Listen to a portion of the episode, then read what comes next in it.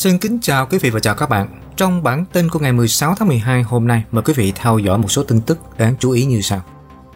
Canada khuyến cáo không nên đi du lịch nếu không cần thiết. Điều kiện để tiêm vaccine tăng cường COVID-19 theo tỉnh và vùng lãnh thổ của Canada. Các đổi mới trong quy tắc tụ tập của Ontario và Alberta. Quebec Ontario PEI giới thiệu các biện pháp mới với hy vọng làm chậm lại sự lây lan của Omicron. Canada có thể học được gì từ tình trạng Omicron đang hoành hành ở Vương quốc Anh. Tình trạng thiếu hụt điều dưỡng ở Ontario chạm đến điểm khủng hoảng giữa đại dịch Covid. Giá nhà trung bình ở Canada đạt mức cao nhất mọi thời đại 720.850 đô la vào tháng 11.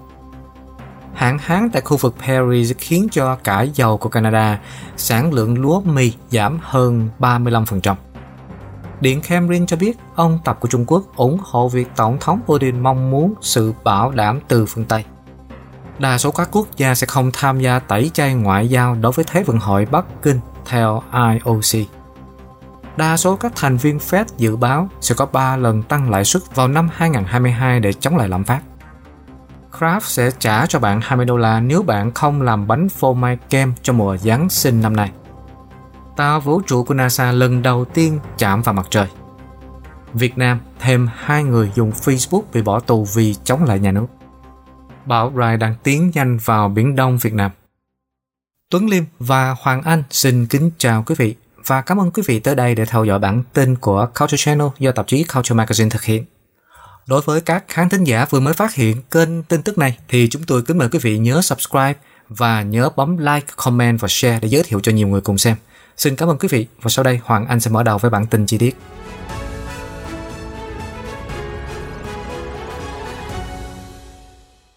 Thưa quý vị, trong tình hình biến thể Omicron đang thay đổi nhanh chóng, Canada hôm nay khuyến cáo không đi du lịch nếu không cần thiết. Chính phủ liên bang một lần nữa cảnh báo người dân Canada không nên đi du lịch nước ngoài không cần thiết khi biến thể Omicron tiếp tục nhanh chóng lan rộng trên toàn thế giới. Các quan chức đã thông báo hôm thứ Tư rằng Bất kể tình trạng tiêm chủng, người dân Canada nên tránh đi du lịch quốc tế mà không cần thiết vì đất nước và thế giới đang chứng kiến sự gia tăng các ca nhiễm trùng Omicron COVID-19. Các trường hợp biến thể Omicron rất dễ lây lan đang gia tăng trên khắp thế giới, đặc biệt là ở Vương quốc Anh và Đan Mạch. Cả hai đều có dân số được tiêm chủng cao giống như là Canada. Tuy nhiên, biến thể này chứa hàng tá đột biến, bao gồm một số đột biến mà các nghiên cứu sơ bộ cho thấy có thể khiến vaccine COVID-19 kém hiệu quả hơn trong việc ngăn ngừa nhiễm trùng. Thủ tướng Justin Trudeau thừa nhận trong cuộc báo hôm thứ Tư rằng người dân Canada có thể đang mong đợi được đi xa trong kỳ nghỉ lễ, nhưng thực tế là chúng ta phải nghĩ về COVID-19. Ông nói, Omicron có nghĩa là chúng ta phải cẩn thận hơn, bây giờ không phải là lúc để đi du lịch. Ông Dominic LeBlanc là Bộ trưởng phụ trách các vấn đề liên chính phủ, cơ sở hạ tầng và cộng đồng, cho biết Chúng tôi đang yêu cầu người dân Canada thận trọng khi bước vào kỳ nghỉ lễ. Nếu bạn không bắt buộc phải đi du lịch quốc tế, xin vui lòng ở lại. Nếu bạn phải đi du lịch, chính phủ khuyên du khách nên kiểm tra các yêu cầu khi quay trở về của Canada và chú ý đến tình hình COVID-19 ở cả trong và ngoài nước. Tình hình COVID-19 có thể thay đổi nhanh chóng và có thể thay đổi rất nhiều từ quốc gia này sang quốc gia khác, ngay cả trong các khu vực của một quốc gia.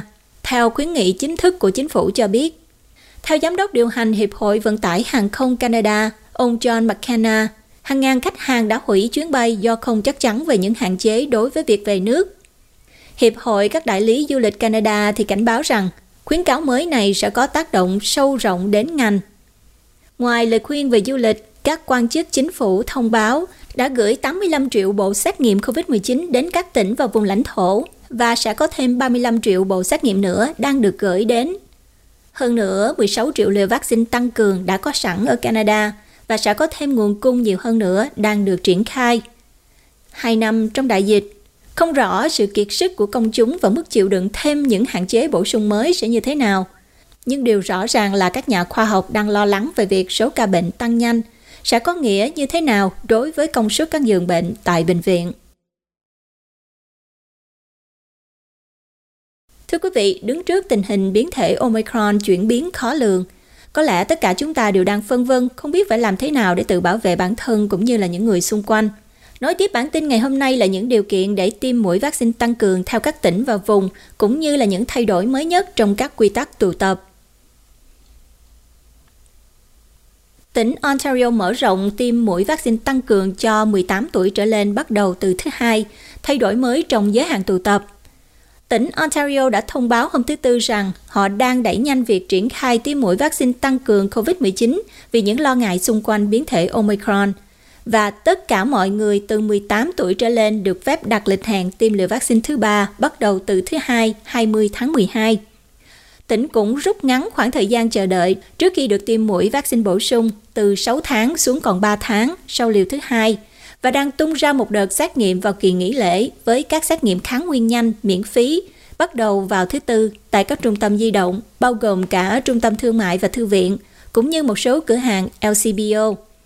Cũng bắt đầu từ thứ Tư ngày 15 tháng 12, bất kỳ ai từ 50 tuổi trở lên mà đã đặt liều tiêm mũi thứ ba trong khoảng thời gian 6 tháng theo quy định trước đó thì có thể đặt lịch hẹn lại chỉ cần cách mũi tiêm thứ hai trong 3 tháng. Tỉnh cho biết các công ty lớn sẽ giúp điều hành các phòng khám vaccine cộng đồng và một số cơ sở, chẳng hạn như là các pharmacy, hiệu thuốc, có thể bắt đầu cung cấp mũi vaccine tăng cường cho bất kỳ ai từ 18 tuổi trở lên mà không cần đặt lịch hẹn trước, sớm nhất là vào thứ Sáu tuần này. Tỉnh Ontario hôm nay cũng đã thông báo thay đổi mới trong giới hạn sức chứa.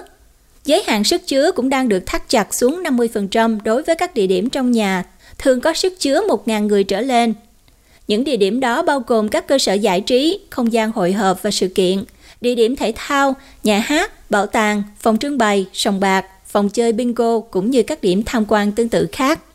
Các hạn chế có hiệu lực từ 12 giờ 01 sáng thứ Bảy ngày 18 tháng 12. Khi được hỏi liệu các giới hạn mới có thể được áp dụng với các nhà hàng và quán bar hay không, Thủ hiến đất Phô nói rằng mọi thứ vẫn đang được bàn bạc, nhưng tự nhốt chúng ta trong nhà để trốn tránh sẽ không phải là giải pháp. Thông báo hôm thứ Tư không bao gồm bất kỳ hạn chế mới nào đối với các tụ họp riêng hoặc đối với các cơ sở bán lẻ, chẳng hạn như là trung tâm thương mại. Các thông báo mới của tỉnh được công bố vào cùng ngày, tỉnh Ontario báo cáo có thêm 1.808 ca nhiễm COVID-19 mới trong thứ Tư, là con số hàng ngày cao nhất kể từ cuối tháng 5. Chủ tịch của Hiệp hội Bác sĩ gia đình của tỉnh Ontario là Liz Muga cũng kêu gọi các thành viên hoãn các thủ thuật không khẩn cấp để họ có thể tham gia trong nỗ lực tiêm chủng. Bà Muga cũng khuyến nghị các bác sĩ nên tiếp cận với những bệnh nhân đủ điều kiện tiêm chủng để tiêm liều tăng cường tại văn phòng của họ khi có thể.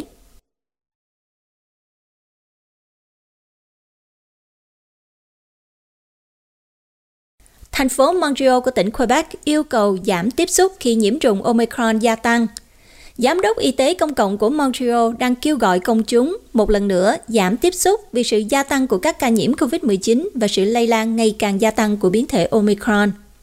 Thành phố Montreal đã ghi nhận 844 ca nhiễm COVID-19 mới trong thứ Tư, và tiến sĩ Mylene Droin cho biết bà dự đoán con số hàng ngày sẽ tiếp tục tăng lên trong những tuần tới. Hiện tại thì hầu hết các ca nhiễm vẫn thuộc biến thể Delta, nhưng hiện đã có 95 ca mắc bệnh Omicron trong thành phố, và 90% trong số đó liên quan đến những người đã được tiêm chủng đầy đủ. Độ tuổi trung bình của những người bị nhiễm Omicron là 32 và 80% trong số họ có các triệu chứng. Tiến sĩ Joen cho biết, nhiều trường hợp là nhập khẩu từ Hoa Kỳ, 5 trường hợp đến từ châu Âu và 5 trường hợp khác đến từ châu Phi. Hôm thứ Ba, thì Y tế Công cộng của Montreal đã ghi nhận sự gia tăng thêm 67 vụ bùng phát dịch trên hòn đảo, từ 207 vụ trong tuần trước lên 274 vụ trong tuần này. Hầu hết những đợt bùng phát đó là ở trường học, có 123 khu, và nơi làm việc là 91 khu. Có 35 đợt bùng phát ở các trung tâm chăm sóc trẻ và 8 đợt bùng phát ở các cơ sở chăm sóc sức khỏe. Các đợt bùng phát ở trường học đã dẫn đến 574 ca dương tính với COVID-19 và 552 ca trong số đó có liên quan đến các trường tiểu học.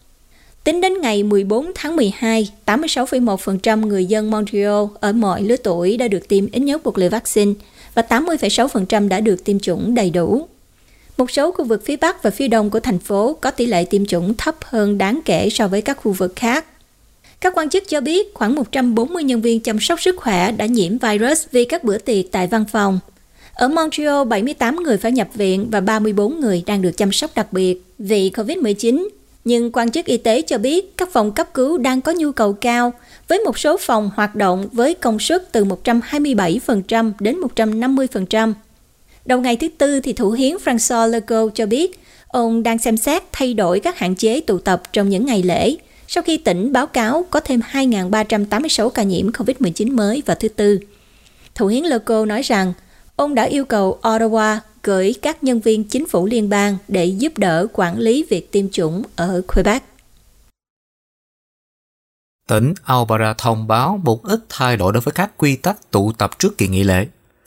Thủ hiến Alberta Jason Kenney đã công bố những thay đổi rất nhỏ đối với các quy tắc tụ tập trong nhà vào ngày thứ Tư, trước kỳ nghỉ lễ. Ngoài ra, Thủ hiến đã công bố mở rộng các chương trình xét nghiệm nhanh và mũi tiêm tăng cường COVID-19. Trong khi tỉnh không tăng số người có thể tụ tập ở trong nhà, tối đa là 10 người lớn, thế nhưng giới hạn số gia đình có thể tụ tập trong nhà đã được xóa bỏ. Có hiệu lực ngay lập tức, các cuộc tụ họp trong nhà vẫn giới hạn ở mức 10 người lớn, nhưng những người đó có thể đến từ nhiều hộ gia đình tùy thích.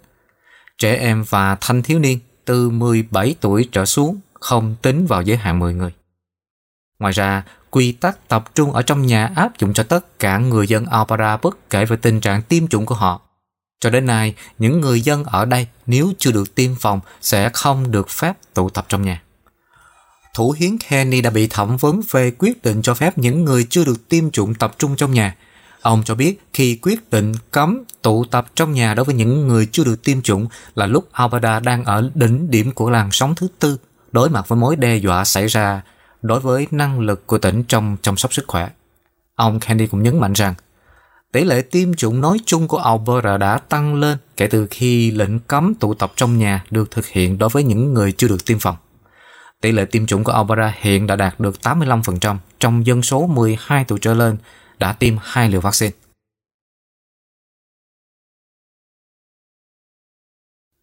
Tại tỉnh BC, theo thông báo mới của chính phủ liên bang, Bộ trưởng Y tế của tỉnh nói với những người có kế hoạch đi du lịch quốc tế không cần thiết rằng đừng đi.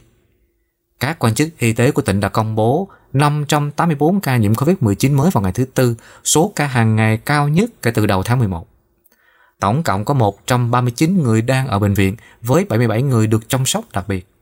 Hôm thứ Tư, Bộ trưởng Y tế là ông Adrian Dix cho biết, giám đốc y tế của tỉnh là tiến sĩ Bonnie Henry đang tích cực xem xét các hạn chế về sức khỏe cộng đồng của tỉnh PC để quyết định xem có cần thực hiện bất kỳ thay đổi nào trước sự lây lan của biến thể Omicron hay không. Có 44 trường hợp Omicron được xác nhận ở tỉnh PC kể từ ngày Chủ nhật. Thủ hiến John Hawkins và Bộ trưởng Adrian Dix cho biết, bất kỳ ai ở tỉnh PC với những kế hoạch đi du lịch quốc tế không cần thiết nên hủy bỏ. Sau đây là cập nhật về điều kiện để tiêm mũi vaccine tăng cường trên khắp các tỉnh bang. Sự sẵn có của các mũi tiêm bổ sung và liều thứ ba của vaccine COVID-19 là một chủ đề nóng đối với nhiều người Canada khi các liều bổ sung đang được triển khai cho một số dân số nhất định tùy thuộc vào tỉnh hoặc là lãnh thổ cư trú của họ.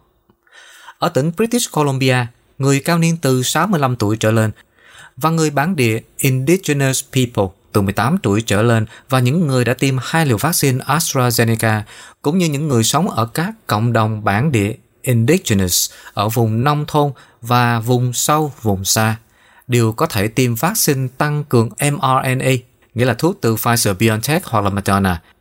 Cư dân của các cơ sở sống độc lập hoặc là những người được hỗ trợ trong các nhà chăm sóc dài hạn cũng đủ điều kiện. Bắt đầu từ tháng 1 năm 2022, tất cả mọi người từ 18 tuổi trở lên sẽ được mời tiêm liều tăng cường từ 6 cho tới 8 tháng sau đợt tiêm vaccine chính của họ. Những người bị suy giảm miễn dịch từ trung bình đến nghiêm trọng cũng đủ điều kiện để tiêm liều thứ ba và chỉ cần 4 tuần sau liều tiêm thứ hai. Đối với tỉnh Alberta, vào ngày 1 tháng 12, Alberta đã công bố kế hoạch cung cấp các mũi tiêm bổ sung cho những người từ 18 tuổi trở lên theo từng giai đoạn – Bắt đầu từ ngày 6 tháng 12 thì các buổi hẹn cho liều thứ ba sẽ được mở cho tất cả những người từ 60 tuổi trở lên đã tiêm liều thứ hai trước đó 6 tháng.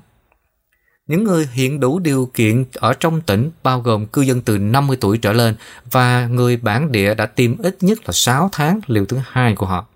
Và cũng đủ điều kiện đối với những người cao niên sống trong các nhà hỗ trợ đã tiêm ít nhất 5 tháng sau liều thứ hai. Tất cả các nhân viên chăm sóc sức khỏe mà đã tiêm liều thứ hai cách đây ít nhất 6 tháng đều đủ điều kiện để được tiêm mũi thứ ba. Những người bị suy giảm miễn dịch từ 12 tuổi trở lên với các tình trạng cụ thể có thể đủ điều kiện cho liều thứ ba và cần 8 tuần sau liều thứ hai của họ. Cuối cùng là những khách du lịch tới những nơi không công nhận vaccine AstraZeneca hoặc là liều hỗn hợp có thể tiêm mũi thứ ba 4 tuần sau liều thứ hai.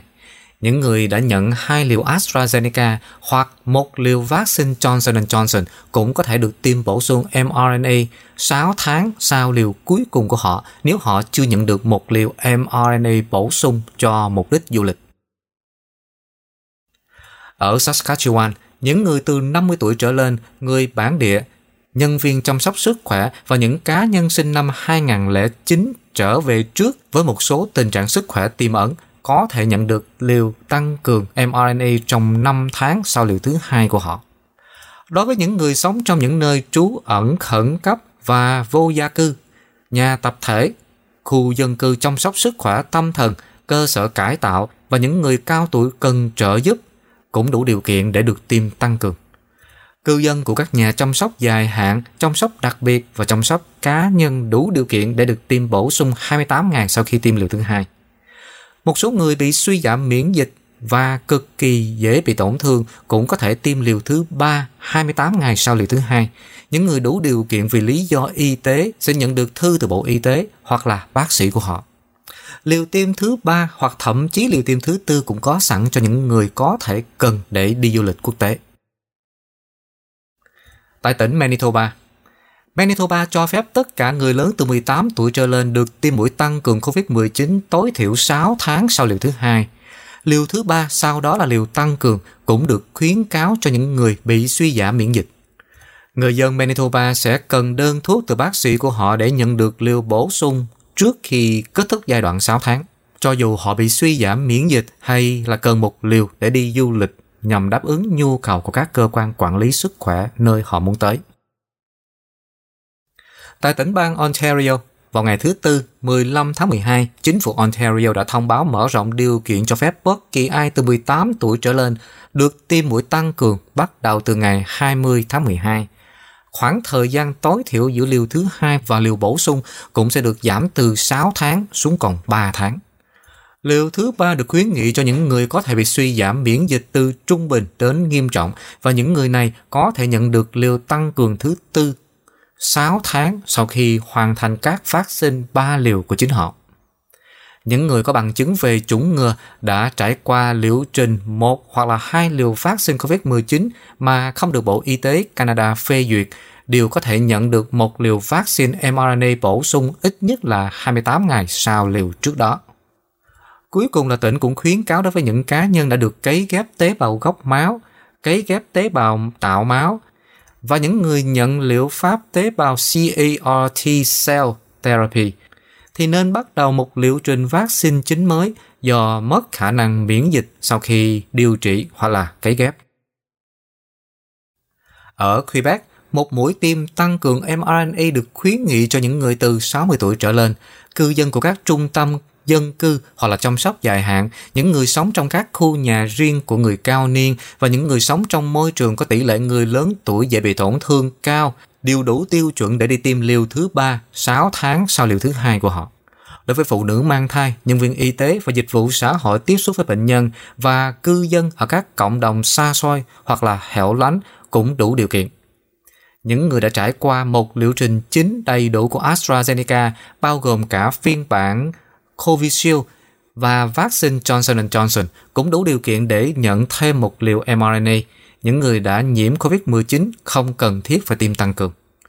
Đối với những người đang lọc máu hoặc là có hệ thống miễn dịch suy yếu được khuyến cáo thì tiêm liều vaccine COVID-19 thứ 3 4 tuần sau liều thứ hai.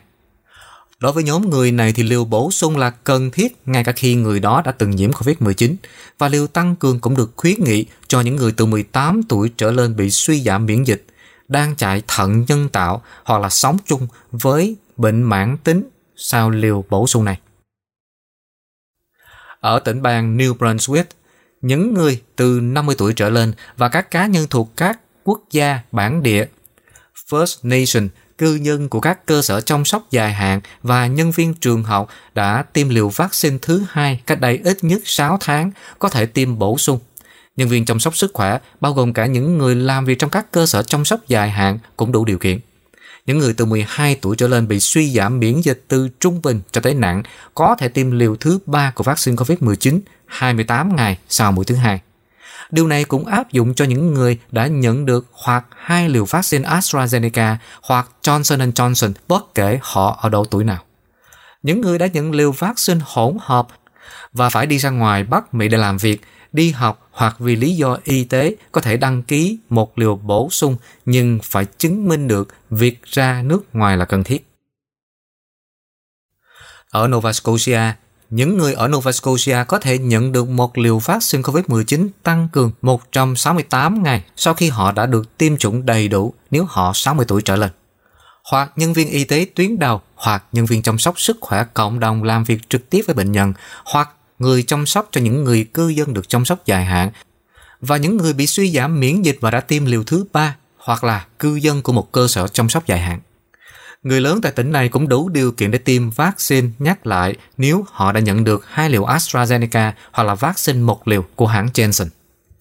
Ở PEI, người lớn từ 18 tuổi trở lên, người bản xứ và cư dân của các cơ sở chăm sóc dài hạn, chăm sóc cộng đồng đều đủ điều kiện để đi tiêm liều tăng cường của vaccine mRNA COVID-19 ít nhất 6 tháng sau khi họ đã tiêm liều thứ hai người lớn đã tiêm hai liều AstraZeneca hoặc một liều vaccine Janssen cũng có thể tiêm nhắc lại vaccine mRNA.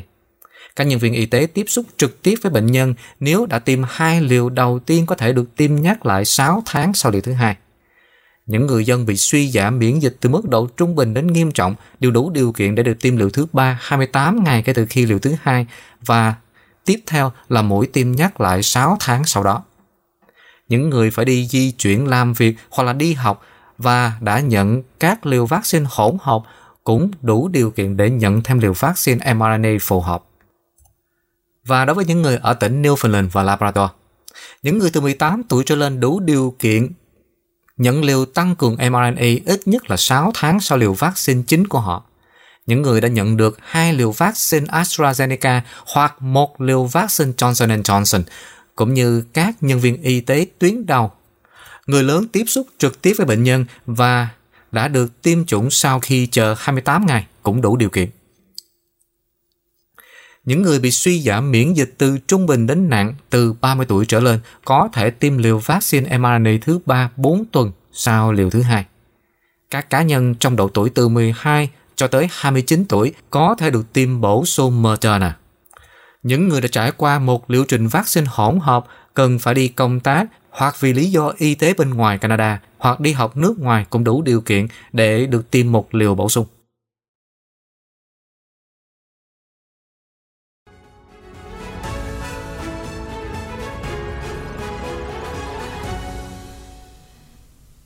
Một số các tỉnh đã giới thiệu các biện pháp mới với hy vọng làm chậm sự lây lan của Omicron – Thủ tướng Justin Trudeau đã tham khảo ý kiến của các thủ hiến về các biện pháp đi lại và bổ sung biên giới để có thể giúp làm chậm quá trình lan truyền COVID-19 trong cộng đồng. Các biện pháp mới nhằm làm chậm sự lây lan của Omicron đã được công bố tại Quebec, Ontario, PEI và Manitoba.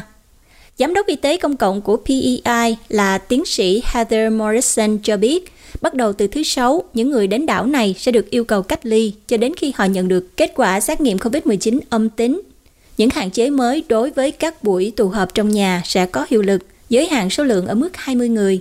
Tỉnh Ontario thì đang tăng cường xét nghiệm COVID-19 tại các nhà chăm sóc dài hạn, cũng như là thắt chặt các hạn chế đối với du khách và các hoạt động của cư dân do lo ngại về biến thể Omicron.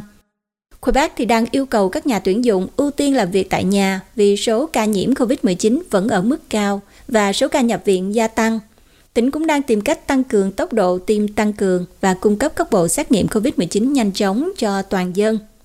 Thủ hiến Manitoba Heather Stephenson cho biết, tỉnh đang xem xét việc cung cấp rộng rãi các xét nghiệm COVID-19 nhanh chóng, có lẽ là miễn phí.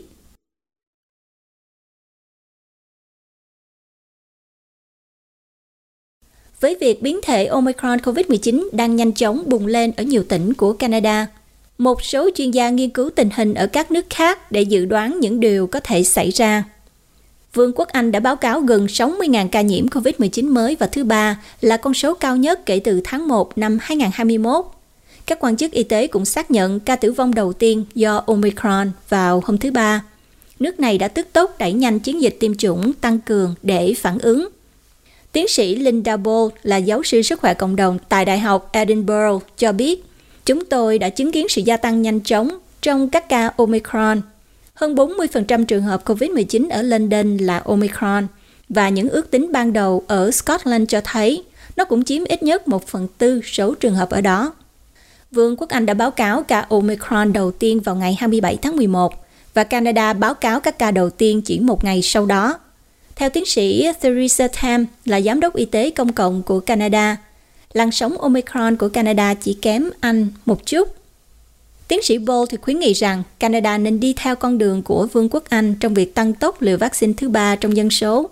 Mặc dù có một số bằng chứng ban đầu cho thấy hai liều vaccine kém hiệu quả hơn trong việc chống lại nhiễm trùng Omicron, nhưng bà Ball nói rằng chúng tôi biết rằng mũi tiêm tăng cường nói riêng thực sự tạo ra phản ứng miễn dịch tốt. Vì vậy, chúng tôi hy vọng rằng chúng tôi sẽ có thể vượt qua tình trạng này. Các biện pháp không dùng vaccine được cho là có thể có ích chẳng hạn như là giảm giờ làm việc và sức chứa của nhà hàng và áp đặt một số giới hạn tụ tập như quan chức y tế của Kingston đưa ra vào tối thứ Hai.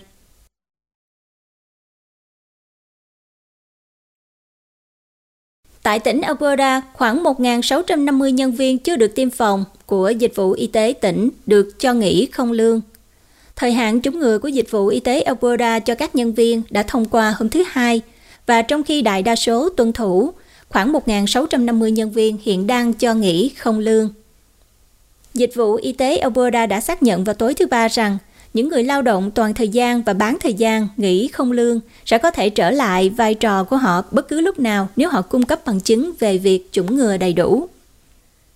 Theo dịch vụ y tế Alberta, việc cắt giảm nhân sự dự kiến sẽ không gây ra thêm sự chậm trễ trong phẫu thuật – hay là giảm khả năng tiếp cận dịch vụ chăm sóc cấp cứu hoặc ảnh hưởng đến việc tiếp cận giường chăm sóc cấp tính. Họ cho biết họ vô cùng biết ơn 97% nhân viên toàn thời gian và bán thời gian và 99,7% bác sĩ đã được tiêm chủng đầy đủ cho đến nay. Tình trạng thiếu hụt điều dưỡng ở Ontario chạm đến điểm khủng hoảng dù đại dịch Covid. Các bệnh viện trên khắp Ontario bao gồm cả Toronto, đang trải qua tình trạng thiếu nhân viên y tá chưa từng có. Theo các nhóm điều dưỡng, những người đã nêu vấn đề này hết lần này đến lần khác trong đại dịch COVID-19. Với sự xuất hiện của biến thể Omicron, các trường hợp mắc và nhập viện dự kiến sẽ gia tăng, điều đó dẫn tới lo ngại thậm chí nhiều y tá sẽ rời ngành. Morgan Hoffa là chủ tịch của Hội Y tá được cấp phép ở Ontario, gọi tắt là RNAO, cho biết họ đang dự đoán số người rời khỏi nghề sẽ gia tăng lên đáng kể. Trong những năm trước thì RNAO cho biết họ có 4 cho tới 6% y tá nghỉ việc hàng năm. Bây giờ họ nói rằng con số đã tăng lên 15%. Tổ chức này đại diện cho hơn 48.000 thành viên và cho biết các nhân viên chăm sóc sức khỏe đã gặp khó khăn trong đại dịch và không thể tiếp tục lâu hơn nữa. Ông Hofaf nói, đó thực sự là một tình huống tuyệt vọng hiện tại mà họ đang gặp phải thường xuyên phải làm việc 2 ca, liên tục làm thêm giờ. Tôi đã nghe một y tá kể về họ phải đóng cửa khoa nhi nội trú vì không có y tá làm việc. Toronto là một trong các thành phố lớn đang đối mặt với tình trạng thiếu nhân viên tại các bệnh viện với việc các y tá phải mang gánh nặng đó.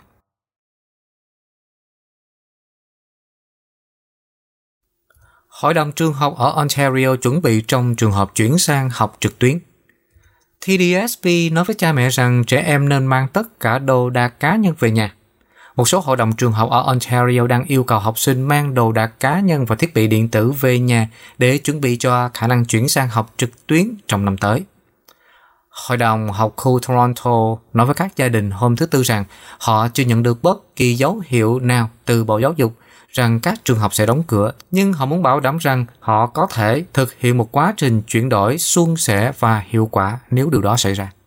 Hội đồng trường học học khu ở York và Waterloo cũng đã ban hành một bản ghi nhớ tương tự cho biết nhân viên của họ đã chuẩn bị cho các trường học để bảo đảm quá trình chuyển đổi suôn sẻ nếu được yêu cầu. Hội đồng trường học ở học khu vùng Peel cũng cho biết họ dự đoán và hy vọng rằng việc học sẽ tiếp tục trực và trực tuyến khi các lớp học trở lại vào tháng Giêng, nhưng cũng đang thực hiện các bước đề phòng trong trường hợp chuyển sang học trực tuyến. Trong một bài đăng trong mạng xã hội, Hội đồng trường học quận Greater access cho biết từ nay cho tới ngày 17 tháng 12, mỗi người được yêu cầu mang về nhà tất cả các vật dụng cá nhân và bất kỳ tài nguyên nào cần thiết trong trường hợp chúng tôi được hướng dẫn chuyển sang học trực tuyến trong một khoảng thời gian sau kỳ nghỉ lễ Giáng sinh.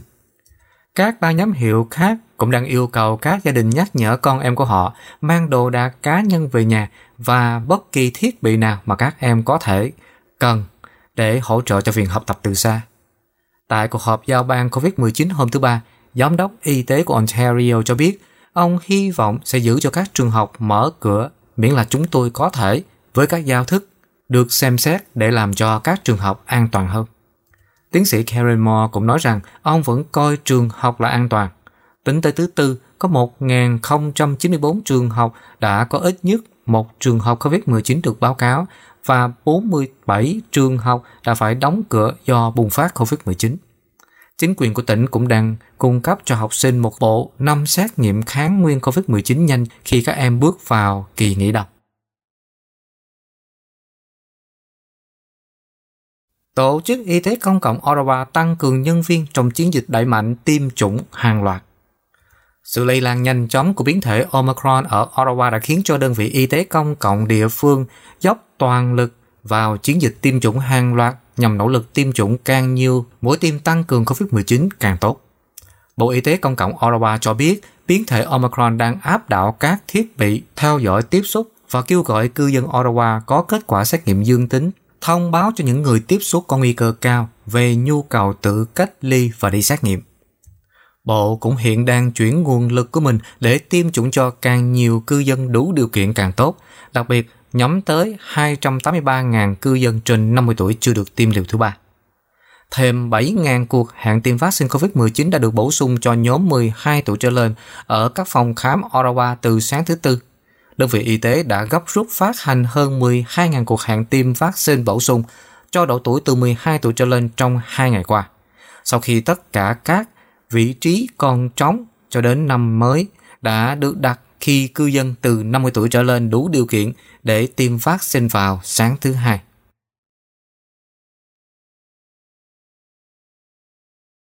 Và sau đây là cập nhật nhanh về tình trạng COVID-19 trên khắp Canada. Tính đến tối ngày 15 tháng 12, Canada báo cáo thêm 5.807 ca nhiễm mới, nâng tổng số ca COVID-19 của Canada lên mức 1 851.057. Có thêm 3.199 ca được báo cáo hồi phục. Hiện có 40.285 ca còn bệnh. Có thêm 25 ca tử vong, nâng tổng số ca tử vong cho đến nay là 29.994 người. Có hơn 62,5 triệu mũi vaccine đã được tiêm trên khắp Canada – trong đó thì hơn 31 triệu người, tức là hơn 81% dân số đã được tiêm ít nhất một liều vaccine và trên 76,2% dân số đã tiêm hai liều. Khoảng 85,2% số người từ 5 tuổi trở lên đã tiêm một liều vaccine và 80,1% đã tiêm hai liều. Tỉnh BC hôm nay báo cáo có 584 ca bệnh mới và 7 tử vong. Alberta thì có 456 ca bệnh mới và 3 ca tử vong. Manitoba có 206 ca bệnh mới và 2 ca tử vong. Saskatchewan có 62 ca bệnh mới và 2 ca tử vong. Ontario báo cáo 1.808 ca bệnh mới và 9 ca tử vong. Đây là số ca nhiễm trong ngày cao nhất kể từ ngày 21 tháng 5. Quebec có 2.386 ca bệnh mới và 4 ca tử vong. Newfoundland có 13 ca bệnh mới, tổng số ca đang nhiễm hiện nay là 34 người. New Brunswick có 160 ca bệnh mới, Nova Scotia thì có 178 ca bệnh mới, Prince Edward Island có 11 ca bệnh mới, Vùng lãnh thổ Yukon có 4 ca bệnh mới và Northwest Territories có 5 ca bệnh mới. Chuyển sang các bản tin khác, bắt đầu với tình hình bất động sản. Giá nhà trung bình ở Canada đã đạt mức cao nhất mọi thời đại là 720.850 đô la vào tháng 11, vượt mức cao trước đó vào tháng 3 năm nay. Hiệp hội Bất động sản Canada cho biết vào hôm thứ Tư, khối lượng bán cũng rất mạnh với doanh số đã tăng 0,6% so với mức của tháng trước. Thông thường thì hoạt động thị trường nhà ở đạt đỉnh điểm vào mùa xuân, trước khi giảm dần qua mùa hè và mùa thu và chậm hơn nữa trong những tháng mùa đông trước khi phục hồi trở lại. Nhưng năm 2021 đã đi ngược lại xu hướng đó vì doanh số bán hàng trong năm đã phá vỡ kỷ lục hàng năm trước đó về doanh số bán, mặc dù còn một tháng nữa mới hết năm. Hơn 630.634 căn nhà đã được bán trên hệ thống MLS của Hiệp hội Bất động sản trong năm nay, vượt xa kỷ lục 552.423 căn vào năm 2020. Nhà kinh tế học Royce Mendes của CIBC cho biết, những con số hàng tháng này vẽ nên bức tranh về thị trường nhà ở, vốn đã phát triển vượt mức mong đợi. Thông thường thì một cuộc khủng hoảng kinh tế như COVID-19 có thể buộc người tiêu dùng ngừng mua sắm có giá trị lớn. Nhưng COVID-19 dường như đã dẫn đến điều ngược lại ở Canada. Người mua cảm thấy mệt mỏi vì bị nhốt ở trong nhà trong gần 2 năm, phải chi tiền cho những căn nhà lớn hơn và tốt hơn. Nguồn cung nhà để bán không theo kịp và đó là nguyên nhân dẫn đến giá cao hơn.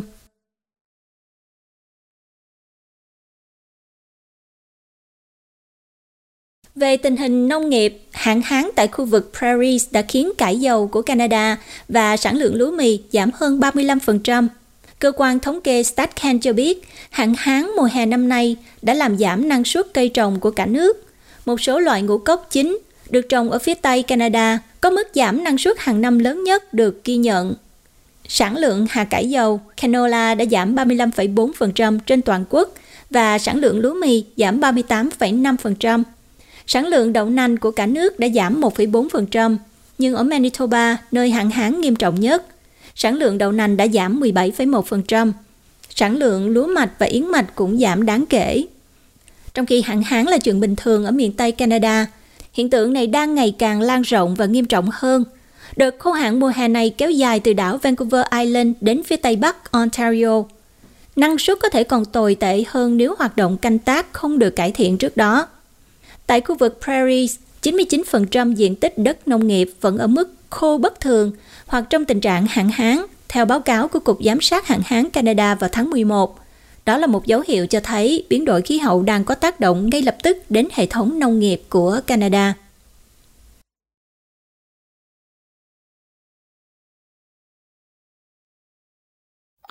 Cảnh sát cho biết một đứa trẻ phải chịu trách nhiệm về vụ cháy nhà ở Oshawa khiến cho 4 người thiệt mạng.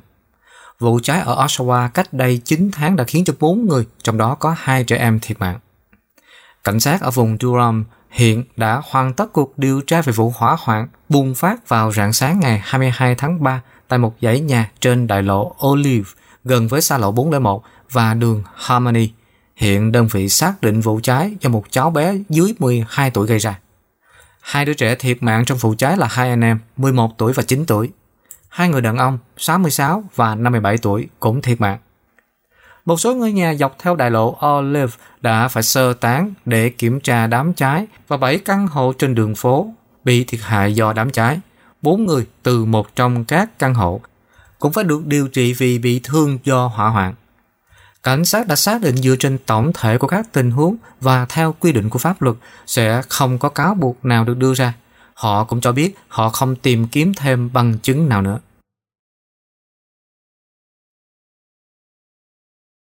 Cặp đôi BC tặng mảnh đất 122 ha có môi trường sống nguyên sơ cho nhóm bảo tồn thiên nhiên. Một cặp vợ chồng ở tỉnh BC đã tặng một mảnh đất lớn ở gần Bella Coola có rừng già nguyên sinh và môi trường sống ven sông phong phú cho Tổ chức Bảo tồn Thiên nhiên Canada. Harvey và Carol Thomason đã tặng khu đất rộng 122 ha ở bờ biển miền trung của tỉnh BC, hiện được gọi là khu bảo tồn Snowshoe Creek thông qua chương trình quà tặng sinh thái của chính phủ liên bang. Ông Stephen Guthrie, giám đốc của chương trình bờ Tây của Tổ chức Bảo tồn Thiên nhiên Canada, cho biết cặp vợ chồng này là những nhà tự nhiên học ấn tượng đã mua khu đất với ý định bảo vệ nó. Đó là một món quà rất trọng đại, Guthrie nói. Vùng đất này là một phần của thung lũng Bellacoola, với vùng đồng bằng cạnh sông và môi trường sống ven sông cũng như rừng già. Đây là nơi sinh sống của năm loài cá hồi Thái Bình Dương, gấu xám và nhiều loài chim. Nhưng vì khu này có thể bị sử dụng công nghiệp và có thể đe dọa tới tính toàn vẹn sinh thái của thung lũng màu mỡ. Trong một tuyên bố, ông Harvey Thomason cho biết mong muốn ban đầu của ông là bảo vệ các loài chim trong khu vực. Ông Thomason cho biết, Carol và tôi đã tặng vùng đất đó cho Tổ chức Bảo tồn Thiên nhiên Canada, chủ yếu là để giúp các loài chim rừng có số lượng giảm 30% kể từ những năm 1970. Vùng đất này cũng sẽ giúp cá hồi salmon và cá trout mà quần thể của chúng cũng đã bị thiệt hại nặng nề trong 50 năm qua. Và sẽ cung cấp một hành lang đi lại an toàn cho các loài động vật như là hưu, nai, gấu xám và các loài động vật có vú lớn khác di chuyển qua thung lũng Velacula. Khu bảo tồn mới này tham gia vào mạng lưới các khu bảo tồn khác trong khu vực, bao gồm khu bảo tồn Burnbridge Creek và công viên tỉnh có tên là Twistmere Provincial Park. Ông Godfrey nói rằng sự kết nối đó sẽ giúp ích cho các loài trong khu vực và ông nói đó là một khởi đầu tuyệt vời để cung cấp đủ môi trường sống cho nhiều loài động vật hoang dã khác nhau sống trong thung lũng. Vâng, kính thưa quý vị, đây thật là một câu chuyện truyền cảm hứng đối với tấm lòng thật đẹp của cặp đôi này, phải không quý vị?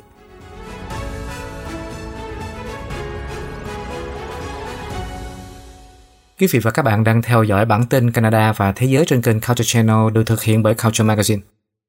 Chúng tôi kính mời quý vị ghé tới culturemagazine.com để đọc thêm các chuyên mục khác. Và để ủng hộ cho chương trình này, kính mời quý vị nhớ bấm like, comment và share cho nhiều người quen. Tiếp theo sau đây là một số tin tức thế giới đáng chú ý. CDC cảnh báo làn sóng Omicron đang lây lan nhanh chóng ở Hoa Kỳ. Anh cảnh báo về một làn sóng thủy triều về nhiễm trùng Omicron trong những ngày tới. Hoa Kỳ xây dựng công cụ phần mềm mới để dự đoán các hành động có thể khiến cho Trung Quốc phẫn nộ. Điện Kremlin cho biết ông Tập của Trung Quốc ủng hộ việc Tổng thống Putin mong muốn sự bảo đảm từ phương Tây. Đa số các quốc gia sẽ không tham gia tẩy chay ngoại giao đối với Thế vận hội Bắc Kinh theo IOC. Anh mắng Trung Quốc về việc sử dụng luật an ninh ở Hồng Kông. Hạ viện Hoa Kỳ thông qua biện pháp kiểm soát các sản phẩm từ Tân Cương của Trung Quốc. Đa số các thành viên Fed dự báo sẽ có 3 lần tăng lãi suất vào năm 2022 để chống lại lạm phát. Kraft sẽ trả cho bạn 20 đô la nếu bạn không làm bánh phô mai kem cho mùa Giáng sinh năm nay. Tàu vũ trụ của NASA lần đầu tiên chạm vào mặt trời. Tại Việt Nam, có thêm hai người dùng Facebook bị bỏ tù vì chống nhà nước. Bão Rai đang tiến nhanh vào biển Đông của Việt Nam. Và một số cập nhật về tình hình COVID-19 trên thế giới. Mở đầu bản tin thế giới, chúng tôi xin được cập nhật tình hình dịch COVID-19 và những tin tức liên quan. Tổ chức Y tế Thế giới hôm thứ Tư đã cảnh báo không nên coi biến thể COVID Omicron là một chủng nhẹ, đồng thời cảnh báo rằng virus này cũng sẽ gây bệnh nặng. Bà Maria Van Kerkhove là trưởng nhóm kỹ thuật COVID-19 của Tổ chức Y tế Thế giới WHO cho biết rằng việc lây truyền gia tăng sẽ dẫn đến nhiều trường hợp nhập viện hơn, gây gánh nặng cho các hệ thống chăm sóc sức khỏe người già, những người có vấn đề về sức khỏe tiềm ẩn và những người chưa được tiêm chủng vẫn có nguy cơ mắc bệnh nặng. Tiến sĩ Mike Ryan là giám đốc chương trình cấp cứu sức khỏe của WHO cho biết, biến thể Omicron đang tăng gấp đôi cứ sau 2 ngày hoặc ít hơn ở Vương quốc Anh. Vương quốc Anh hôm thứ Tư đã báo cáo số lượng ca nhiễm trùng COVID-19 cao nhất kể từ khi đại dịch bắt đầu, với hơn 78.000 trường hợp mới trong 24 giờ qua – Thủ tướng Anh Boris Johnson đã cảnh báo về một làn sóng thủy triều về nhiễm trùng Omicron trong những ngày tới. Trong khi đó, cơ quan quản lý dược phẩm của Liên minh châu Âu hôm thứ Tư đã khuyến nghị rằng có thể tiêm một liều tăng cường mũi tiêm COVID-19 của Johnson Johnson ít nhất 2 tháng sau liều đầu tiên ở những người từ 18 tuổi trở lên, khi khối này đang chống lại đợt gia tăng số ca nhiễm mới. Tại Đức hôm thứ Tư, Bộ Y tế nước này đã bác bỏ một báo cáo rằng sự thiếu hụt vaccine ở nước này sẽ lên tới 60 triệu liều. Sự thiếu hụt có nguy cơ làm suy yếu nỗ lực của nước này trong việc kiểm soát làn sóng lây nhiễm thứ tư đang lan nhanh. Cảnh sát Đức hôm thứ Tư cho biết họ đã phát hiện ra âm mưu của các nhà hoạt động chống tiêm chủng ở Saxony nhằm sát hại thủ hiến của bang miền đông nước Đức, làm tăng thêm lo ngại về các cuộc biểu tình ngày càng bạo lực đối với kế hoạch tiêm chủng bắt buộc. Tại Ba Lan, số người chết hàng ngày do COVID-19 trong đợt thứ tư của đại dịch đã tăng lên mức kỷ lục 669 người. Quốc gia này đang phải đối mặt với tỷ lệ lây nhiễm cao và đang áp dụng các hạn chế chặt chẽ hơn. Cũng trong hôm thứ tư, Hàn Quốc cảnh báo rằng các biện pháp giãn cách xã hội chặt chẽ hơn sẽ được khôi phục lại do sự gia tăng đột biến và liên tục các ca nhiễm trùng giữa những người đã tiêm phòng và các ca bệnh nghiêm trọng. Cơ quan Kiểm soát và Phòng ngừa Dịch bệnh Hàn Quốc đã công bố có 7.850 ca nhiễm mới trong ngày thứ ba, với số lượng bệnh nhân trong tình trạng nghiêm trọng cũng lên mức cao mới là 964 người. Úc vào hôm thứ Tư đã mở cửa lại biên giới cho những người di cư có tay nghề cao và sinh viên nước ngoài đã được tiêm phòng sau lệnh cấm nhập cảnh kéo dài gần 2 năm, trong nỗ lực thúc đẩy nền kinh tế bị ảnh hưởng bởi tình trạng ngừng hoạt động. Việc mở cửa trở lại cho du khách quốc tế vẫn đang bị trì hoãn trong khi các quan chức y tế nước này đang chờ có thêm thông tin dữ liệu. Tại Hoa Kỳ, các quan chức y tế liên bang cho biết biến thể Omicron đang lây lan nhanh chóng ở Hoa Kỳ và có thể gây ra một làn sóng nhiễm COVID-19 lớn vào tháng Giêng. Các quan chức y tế liên bang cho biết hôm thứ Ba. Tại Trung tâm Kiểm soát và Phòng ngừa Dịch bệnh của Hoa Kỳ hôm qua đã trình bày chi tiết hai kịch bản về cách thức mà biến thể này có thể lây lan, khiến cho các quan chức y tế hàng đầu lo lắng về việc ít người Mỹ đã tiêm phòng nhắc lại. Chỉ trong một tuần, sự hiện diện của biến thể rất dễ lây lan này đã tăng gấp 7 lần. Điều đó có thể gây ra căng thẳng cho một hệ thống y tế vốn đã làm việc quá sức ở nhiều khu vực khi biến thể Delta tiếp tục phát triển. Dấu hiệu ban đầu đáng lo ngại là từ ngày 4 tháng 12 cho tới ngày 11 tháng 12, biến thể Omicron đã có thể tăng từ 0,4% các ca nhiễm mới ở Hoa Kỳ lên 2,9%. Ở New York và New Jersey, Omicron đã chiếm 13% các trường hợp mới. Kịch bản thứ hai cho thấy sự gia tăng Omicron nhỏ hơn vào mùa xuân, nhưng vẫn chưa rõ kịch bản nào có khả năng xảy ra cao hơn. Các kịch bản đã được đưa ra cho các cơ quan cấp cao của Nhà Trắng khi họ quyết định có nên thực hiện các bước mới để chống lại virus hay không. Dữ liệu ban đầu cho thấy những người được tiêm phòng đầy đủ, được tiêm nhắc lại, phần lớn vẫn được bảo vệ khỏi bệnh nặng và tử vong do Omicron, nhưng có những lo ngại về việc ít người Mỹ đi tiêm mũi tăng cường. Trong số 200 triệu người được tiêm chủng đầy đủ ở Hoa Kỳ, có hơn 50 triệu người hiện đã tiêm mũi vaccine tăng cường. Hoa Kỳ xây dựng công cụ phần mềm mới để dự đoán các hành động có thể khiến cho Trung Quốc phẫn nộ. Các chỉ huy quân sự của Hoa Kỳ ở Thái Bình Dương đã xây dựng một công cụ phần mềm để dự đoán chính phủ Trung Quốc sẽ phản ứng như thế nào trước các hành động của Hoa Kỳ trong khu vực như là mua bán quân sự, hoạt động quân sự do Hoa Kỳ hậu thuẫn và thậm chí là các chuyến thăm của quốc hội tới các điểm nóng như là Đài Loan. Thứ trưởng Bộ Quốc phòng là Kathleen Hicks đã được thông báo tóm tắt về công cụ mới này trong một chuyến thăm Bộ Tư lệnh Ấn Độ Dương-Thái Bình Dương của Hoa Kỳ ở Hawaii hôm thứ Ba. Bà Hicks đã phát biểu trong một cuộc phỏng vấn trên một máy bay phản lực quân sự trên đường đến California rằng với phạm vi xung đột và thách thức kéo dài xuống vùng xám, những gì bạn thấy là cần phải xem xét một loạt các chỉ số rộng hơn, kết hợp chúng lại với nhau và sau đó tìm hiểu mối tương tác của mối đe dọa. Một quan chức quốc phòng cho biết Dụng cụ này tính toán ma sát chiến lược. Nó xem xét dữ liệu kể từ đầu năm 2020 và đánh giá các hoạt động quan trọng đã ảnh hưởng tới quan hệ Mỹ-Trung. Hệ thống dựa trên máy tính sẽ giúp Lầu Năm Góc dự đoán liệu các hành động nhất định có gây ra phản ứng thái quá của Trung Quốc hay không. Trong khi quan hệ giữa Hoa Kỳ và Trung Quốc đã ở mức thấp, công cụ này cung cấp khả năng hiển thị trên nhiều hoạt động khác nhau như là các chuyến thăm của Quốc hội tới Đài Loan, bán vũ khí cho các đồng minh trong khu vực, hoặc là khi một số tàu Mỹ đi qua eo biển Đài Loan có kích động một phản ứng quá mức hoặc là ngoài ý muốn từ Trung Quốc. Quan chức quốc phòng cho biết, phần mềm mới sẽ cho phép các quan chức Hoa Kỳ xem xét các hành động đã lên kế hoạch trước 4 tháng. Bà Hicks sẽ tham quan các căn cứ của Hoa Kỳ trong tuần này, trong khi dự thảo ngân sách năm 2023 của chính quyền Biden đang được lên kế hoạch. Bộ Quốc phòng hy vọng sẽ cung cấp ngân sách cho quân đội để có thể ngăn cản Trung Quốc và Nga.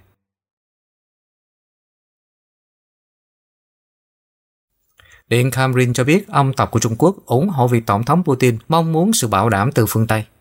Sau khi kết thúc hội nghị thượng đỉnh ảo diễn ra hôm thứ Tư, Điện Kremlin cho biết Chủ tịch Trung Quốc Tập Cận Bình đã ủng hộ Tổng thống Nga Vladimir Putin về nỗ lực mà ông Putin muốn có được sự bảo đảm an ninh của phương Tây, trong việc ngăn chặn sự mở rộng về phía đông của NATO. Theo cố vấn đối ngoại của Tổng thống Putin cho biết, Tổng thống Putin đã nói với ông Tập về việc các mối đe dọa đang không ngừng gia tăng từ Hoa Kỳ và khối NATO đối với lợi ích quốc gia của Nga. Cụ thể là việc Hoa Kỳ và NATO đã liên tục dời cơ sở hạ tầng quân sự của họ đến gần với biên giới Nga. Nhà lãnh đạo Nga cũng nhấn mạnh sự cần thiết phải tổ chức các cuộc đàm phán với NATO và Mỹ về các bảo đảm an ninh ràng buộc về mặt pháp lý. Ông Tập đã đáp lại bằng cách nói rằng ông hiểu mối quan tâm của Nga và hoàn toàn ủng hộ sáng kiến nhằm đưa ra những bảo đảm an ninh cho Nga. Cũng trong điện đàm lần này, Tổng thống Putin và ông Tập đã ca ngợi mối quan hệ giữa Nga và Trung Quốc. Nhà lãnh đạo Nga nói rằng đôi bên dựa trên các nguyên tắc như là không can thiệp vào công việc nội bộ của nhau, tôn trọng lợi ích của nhau và quyết tâm hưởng biên giới chung thành vành đai hòa bình vĩnh cửu và láng giềng tốt đẹp. Về phía Trung Quốc, thông qua phiên dịch viên, ông Tập nói rằng ông đánh giá cao việc Tổng thống Putin ủng hộ mạnh mẽ các nỗ lực của Trung Quốc trong việc bảo vệ các lợi ích quốc gia quan trọng và kiên quyết phản đối các nỗ lực gây chia rẽ giữa Trung Quốc và Nga. Ông Putin cũng cho biết thêm rằng ông hiện đang có kế hoạch gặp mặt trực tiếp với ông Tập tại Bắc Kinh vào tháng 2 và sẽ tham dự Thế vận hội mùa đông 2022. Để thể hiện sự chào mừng chuyến thăm theo kế hoạch của Tổng thống Putin, ông Tập cho rằng thể thao có thể là một cầu nối thúc đẩy mối quan hệ giữa các quốc gia của họ. Đồng thời, Bộ Ngoại giao Trung Quốc cũng ra thông báo cho biết ông Tập nói với ông Putin rằng rất mong chờ việc họ cùng nhau góp mặt tại Thế vận hội mùa đông và sẵn sàng làm việc với Tổng thống Putin vì một tương lai chung để cùng nhau mở một con đường mới trong quan hệ Trung Quốc-Nga vào thời kỳ hậu Covid. Đối với tình hình căng thẳng với Trung Quốc, đa số các quốc gia sẽ không tham gia tẩy chay ngoại giao đối với Thế vận hội Bắc Kinh.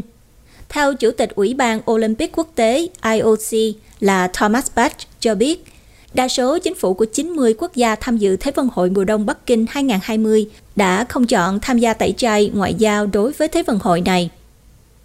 Ông nói tất cả các quốc gia đó đều có một điểm chung, đó là họ ủng hộ các đội tuyển Olympic của họ để các vận động viên của quốc gia của họ có thể sống trong giấc mơ Olympic.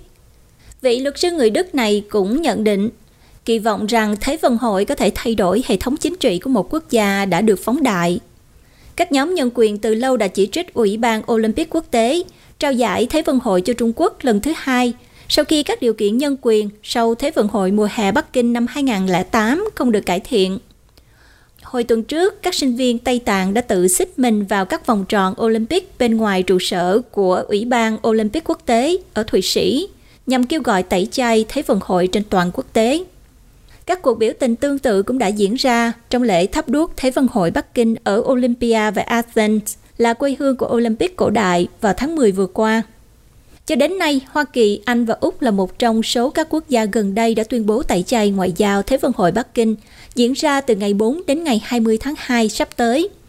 Tại Liên minh châu Âu, các quốc gia như là Pháp đã tìm kiếm một phản ứng chung của khối châu Âu, nhưng khối này đang bị giằng xé về việc có nên tham gia tẩy chay ngoại giao hay không, vì lo ngại sự trả đũa của Trung Quốc sẽ gây tổn hại đến thương mại.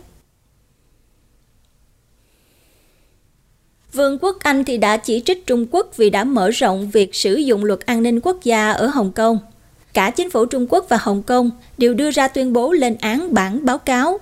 Trong đó, người phát ngôn của Đại sứ quán Trung Quốc ở London cảnh báo rằng những nỗ lực của Anh nhằm tạo ra rắc rối ở Hồng Kông hoặc sử dụng Hồng Kông để kiềm chế Trung Quốc sẽ không thành công.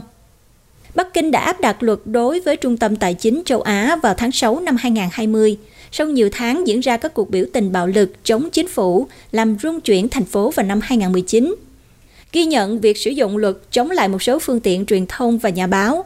Báo cáo cho thấy áp lực của các phương tiện truyền thông thân Bắc Kinh đã buộc các tổ chức công đoàn và các nhóm khác phải giải tán. Ngoại trưởng Anh là Liz Truss cho biết anh cam kết tiếp tục theo dõi tình hình ở Hồng Kông, bao gồm cả việc nói chuyện với nhiều chính trị gia. Bà bày tỏ lo ngại trước mô hình ngày càng tăng của chính quyền Trung Quốc đại lục và Hồng Kông xuyên tạc các cuộc tiếp xúc ngoại giao bình thường như sự thông đồng với nước ngoài. Chính quyền Hồng Kông cho biết họ phản đối mạnh mẽ những cáo buộc vô căn cứ, đồng thời kêu gọi Anh ngừng can thiệp vào công việc nội bộ của Trung Quốc thông qua các vấn đề của Hồng Kông. Hồng Kông sẽ bỏ phiếu cho một hội đồng lập pháp mới vào cuối tuần này, với nhiều nhân vật đối lập phải ngồi tù hoặc lưu vong và chỉ những người được xếp vào loại yêu nước mới được phép tranh cử.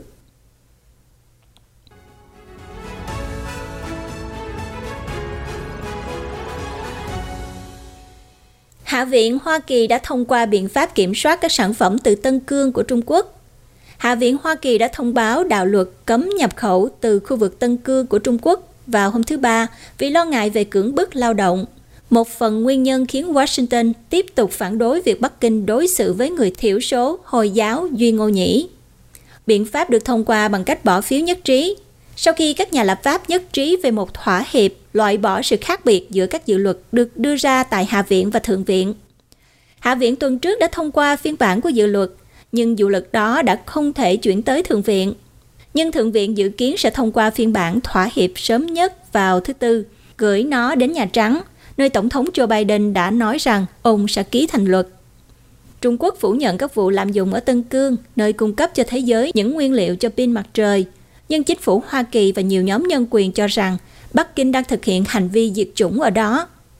Các đảng viên Cộng hòa đã cáo buộc đảng Dân Chủ của ông Biden chậm ban hành đạo luật vì nó sẽ làm phức tạp chương trình nghị sự về năng lượng tái tạo của Tổng thống. Đảng Dân Chủ bác bỏ điều đó.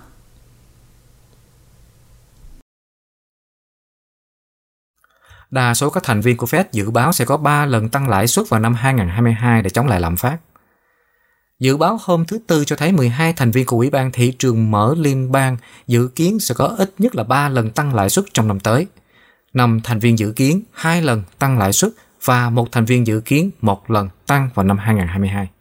Con số này tăng so với dự báo của tháng 9, trong đó một nửa thành viên của Fed dự đoán sẽ có ít nhất là một lần tăng trong năm 2022.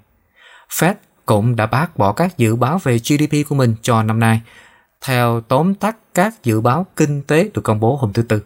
Ngân hàng Trung ương hiện dự kiến tổng sản phẩm quốc nội thực tế sẽ tăng 5,5% trong năm 2021, giảm so với mức ước tính là 5,9% từ cuộc họp hồi tháng 9. Fed đã nâng dự báo GDP của mình lên mức tăng trưởng 4% vào năm 2022, tăng từ mức 3,8% và Ngân hàng Trung ương đã hạ dự báo GDP cho năm 2023 xuống mức tăng trưởng 2,2%, giảm so với dự báo tăng trưởng 2,5% của tháng 9 vào năm 2023. Fed cũng đã tăng dự báo lạm phát cho năm nay 2022 và 2023. Hiện tại thì lạm phát đã tăng lên 6,8% trong năm nay, cao hơn nhiều so với mức ước tính trước đó là 4,2%. Ngân hàng Trung ương đã tăng ước tính lạm phát tiêu dùng của cả PCE cho năm 2022 từ 2,2% lên 2,6%. Fed cũng đã tăng nhẹ ước tính của mình cho năm 2023. Ngân hàng Trung ương Hoa Kỳ hiện cho thấy tỷ lệ thất nghiệp giảm xuống 4,3% trong năm nay, thấp hơn mức ước tính trước đó là 4,8%. Cơ quan quản lý hôm thứ Tư cũng đã cho biết họ sẽ đẩy nhanh việc giảm lượng mua trái phiếu hàng tháng. Fed sẽ mua 60 tỷ đô la trái phiếu mỗi tháng bắt đầu từ tháng Giêng.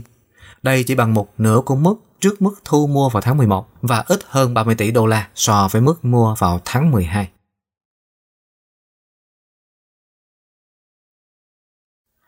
Kraft sẽ trả cho bạn 20 đô la nếu bạn không làm bánh phô mai kem cho mùa Giáng sinh năm nay. Khi tình trạng khan hiếm phô mai kem, cream cheese tiếp tục gia tăng. Một trong những công ty nổi tiếng với việc sản xuất mặt hàng này đưa ra một thỏa thuận là hoàn lại tiền cho những người mua sắm bỏ qua bất kỳ món tráng miệng nào liên quan tới phô mai kem. Kraft, nhà sản xuất phô mai kem Philadelphia nổi tiếng, đang cung cấp cho 18.000 người mua sắm cơ hội được hoàn lại 20 đô la nếu họ chuyển sang sử dụng các món tráng miệng ngày lễ không liên quan tới phô mai kem. Một trang web được thiết lập bởi công ty này sẽ cho phép người mua sắm bắt đầu từ trưa ngày 17 tháng 12 và ngày 18 tháng 12 đặt trước một món tráng miệng có giới hạn thông qua một liên kết. Sau đó, đến đêm Giáng sinh, người mua sắm có thể mua bất kỳ món tráng miệng nào và giữ lại biên lai có ghi ngày tháng để vào liên kết đó vào ngày 28 tháng 12 cho tới ngày 4 tháng Giêng để có cơ hội giành được khoản hoang tiền 20 đô la. Quy định này được đưa ra trong bối cảnh tình trạng thiếu phô mai kem đang ảnh hưởng tới Hoa Kỳ, đặc biệt là New York. Theo một thông cáo của New York Times, các vấn đề về chuỗi cung ứng quốc gia đã khiến cho các cửa hàng chỉ có đủ phô mai kem để bán cho vài ngày và các công ty như là Kraft Heinz Philadelphia đang phải vật lộn để đáp ứng nhu cầu.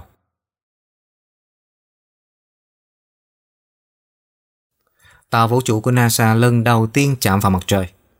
Hôm thứ Ba, NASA thông báo rằng một trong những phi thuyền của họ đã chạm vào mặt trời lần đầu tiên nơi môi trường có nhiệt độ khoảng 2 triệu độ F. Tàu thăm dò mặt trời Parker đã bay qua tầng khí quyển của mặt trời được gọi là nhật quang. Theo NASA, cột mốc này đánh dấu một bước tiến quan trọng của tàu vũ trụ và là một bước nhảy vọt khổng lồ cho khoa học năng lượng mặt trời. Cũng giống như việc hạ cánh trên mặt trăng cho phép các nhà khoa học hiểu được hành tinh này được hình thành như thế nào. NASA cho biết, việc chạm vào đồ vật mà mặt trời tạo ra cũng sẽ giúp cho các nhà khoa học khám phá thông tin quan trọng về hành tinh gần nhất của trái đất. Tàu Parker được phóng vào năm 2018 để khám phá những bí ẩn của mặt trời và du hành gần mặt trời hơn bất kỳ tàu vũ trụ nào trước đó. Phải mất 3 năm sau khi phóng và nhiều thập kỷ sau khi hình thành khái niệm ban đầu. Parker cuối cùng đã chạm vào vành nhật quang của mặt trời. NASA giải thích rằng về mặt kỹ thuật, mặt trời không có bề mặt rắn, mà là một bầu khí quyển siêu nóng được làm bằng vật liệu làm kết dính mặt trời bởi lực hấp dẫn và lực từ trường. Khi nhiệt tăng và áp suất đẩy các vật liệu ra khỏi mặt trời đạt tới điểm mà trọng lực và từ trường quá yếu để có thể chứa mặt trời. Điểm đó được gọi là bề mặt tới hạn Alvin, đánh dấu sự kết thúc của khí quyển mặt trời và bắt đầu của gió mặt trời. Vào tháng 4 năm 2021, trong lần bay thứ năm của Parker lên mặt trời, Parker đã vượt qua bề mặt quan trọng Alvin lần đầu tiên, đánh dấu lối vào bầu khí quyển mặt trời. Và khi Parker lặn sâu hơn vào bầu khí quyển của mặt trời khoảng 6,5 triệu dặm, thì Parker chạm tới vùng giải dòng là những cấu trúc khổng lồ nhô lên trên bề mặt của mặt trời và có thể được nhìn thấy từ trái đất trong các lần nhật thực. Chuyến đi đầu tiên của Parker qua vành nhật quang này kéo dài vài giờ, nhưng Parker sẽ tiếp tục tiến xoắn ốc đến gần mặt trời hơn. NASA cho biết cuối cùng thì Parker sẽ đạt gần 3,83 dặm tính từ bề mặt của mặt trời. Chuyến bay tiếp theo của Parker dự kiến sẽ vào tháng Giêng năm 2022.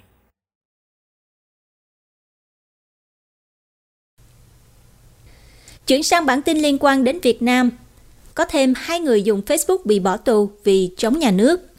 Tòa án Việt Nam hôm thứ Tư đã tuyên án tù và quản thúc tại gia đối với hai người dùng Facebook vì các hoạt động chống phá nhà nước. Sự việc này diễn ra chỉ một ngày sau khi bà Phạm Đoan Trang, một nhà báo và nhà bất đồng chính kiến nổi tiếng, bị bắt giam với tội danh tương tự. Theo đó, thì Tòa án Hà Nội đã tuyên phạt anh Trịnh Bá Phương, 36 tuổi, với 10 năm tù giam và 5 năm quản thúc tại gia Người còn lại là bà Nguyễn Thị Tâm, 49 tuổi, với 6 năm tù giam và 3 năm quản thúc tại gia về tội tuyên truyền chống nhà nước.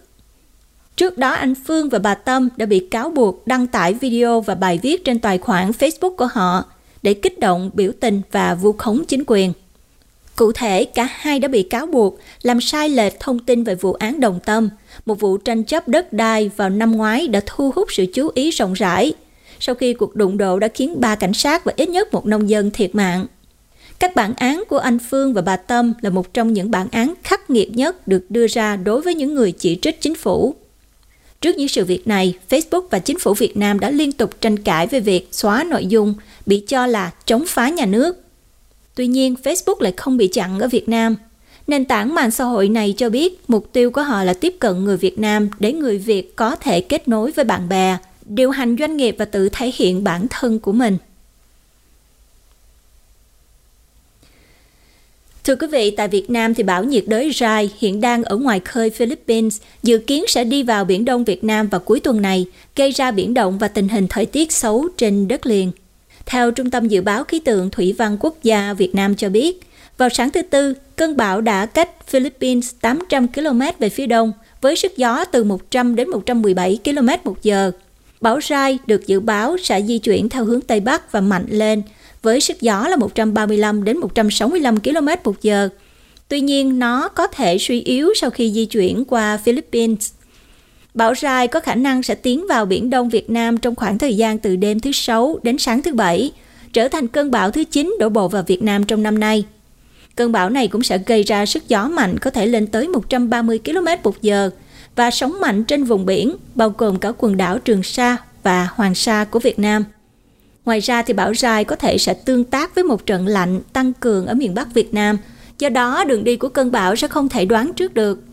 Cơn bão có khả năng sẽ ảnh hưởng đến điều kiện thời tiết trên đất liền sớm nhất là vào Chủ nhật và dự kiến sẽ đổ bộ vào Việt Nam vào thứ hai tuần sau.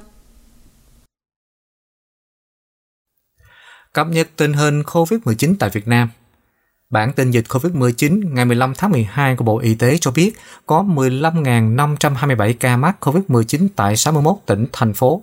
Trong ngày có 2.992 ca khỏi bệnh và 283 ca tử vong. Các ca mắc COVID-19 mới chủ yếu được ghi nhận tại Sài Gòn có 1.270 ca, Cà Mau có 1.072 ca, Bến Tre 1.035 ca, Hà Nội 1.024 ca, Tây Ninh 922 ca, Đồng Tháp 732 ca, Cần Thơ 720 ca, Vĩnh Long 594 ca, Khánh Hòa 593 ca, Sóc Trăng có 579 ca và Bạc Liêu 505 ca. Từ đầu dịch tới nay thì Việt Nam có 1.459.175 ca nhiễm với 28.616 ca tử vong. Tổng số ca được điều trị khỏi là 1.063.428 ca và số bệnh nhân đang điều trị là 7.822 ca. Về tình hình tiêm chủng, trong ngày 14 tháng 12 có 568.806 liều vaccine phòng COVID-19 được tiêm. Do vậy, tổng số liều vaccine đã được tiêm là 135 triệu 202.794 liều. Trong đó tiêm mũi 1 là 75 triệu 140.118 liều và tiêm mũi 2 là 59 triệu 003.177 liều. Tiêm mũi 3 tức là tiêm bổ sung hoặc là tiêm nhắc lại hoặc là tiêm mũi 3 của vaccine Abdala là 1 triệu 059.436 liều.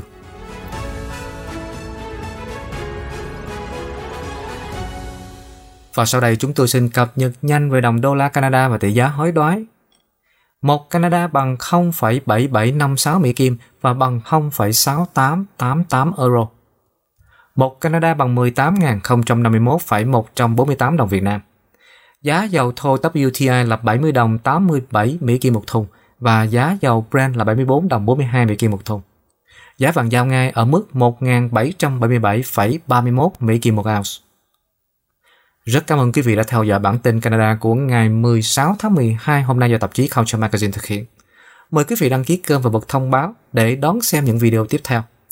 Culture Video có các video tin tức được cập nhật hàng ngày, cũng như các video về văn hóa, du lịch, ẩm thực, sức khỏe và đời sống được cập nhật hàng tuần mời quý vị đón theo dõi.